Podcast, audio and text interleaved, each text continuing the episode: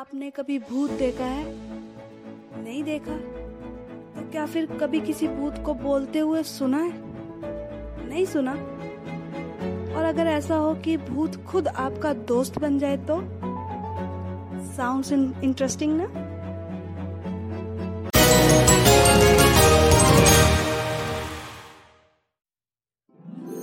नमस्कार, आदाब, सत श्रीकाल hello and welcome to another episode of थोड़ा ब्रेक बनता है। मैं हूँ आपकी दोस्त विजेता, कैसे हैं आप लोग? उम्मीद है अच्छे ही होंगे।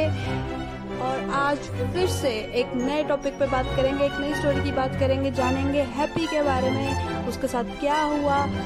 और हो सकता है कि ये स्टोरी आपको पिछली वाली से थोड़ी ज़्यादा इंटरेस्टिंग लगे। तो चलिए, चलते हैं इस सफ़र पे। पंजाब के एक छोटे से गाँव से बिलोंग करता था हैप्पी वो एक ट्रक ड्राइवर था। ज़्यादा उम्र नहीं थी उसकी। छब्बीस से सत्ताईस साल की उम्र में था वो अभी।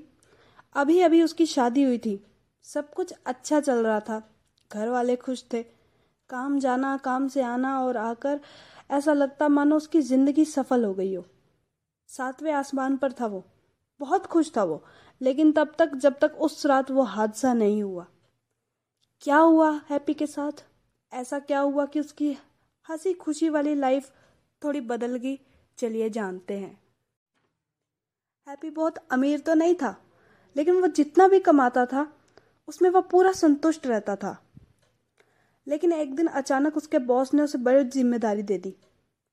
उसे एक बड़ा ऑर्डर दिल्ली पहुंचाना था। काम बड़ा था, पैसे भी अच्छे थे। उसने सोचा, इन पैसों से वो अपनी बीवी को घूमने ले जाएगा। घर के खर्च में भी कुछ ज़्यादती मिलेगी।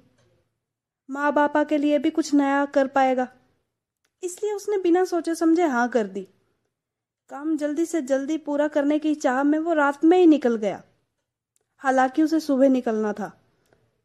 पंजाब से दिल्ली तक उसे वो सामान अपने ट्रक में लेकर जाना था और सावधानी से उसे उसके एड्रेस तक पहुंचाना था।